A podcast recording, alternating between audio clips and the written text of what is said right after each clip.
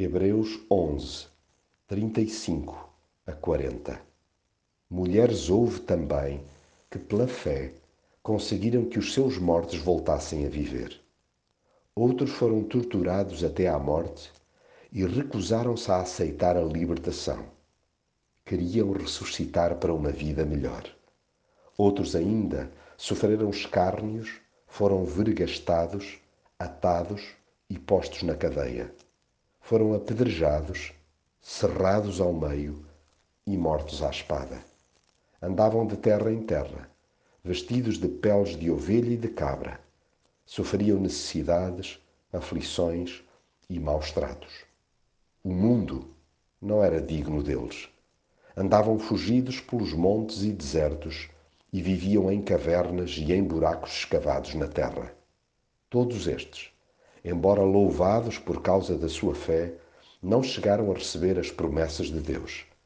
É que Deus tinha previsto para nós um plano melhor e por isso não quis que eles, sem nós, atingissem a perfeição.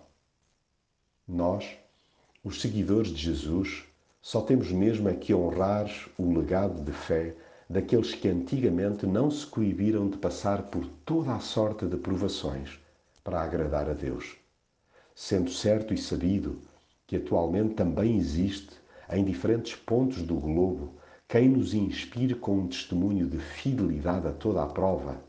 No entanto, é impossível contornar os episódios de inspiração e superação cristãs por parte dos gigantes espirituais do passado. As suas histórias de obediência empurram-nos para diante. Perante o relato de tamanhos atos de coragem, não dá para ficar impávido e indiferente. Somos como que obrigados a virar as costas a um estilo de vida assente na comodidade. Os horrores e as perseguições a que foram votados responsabilizam-nos em dobro, não permitindo que vivamos de forma deslavada.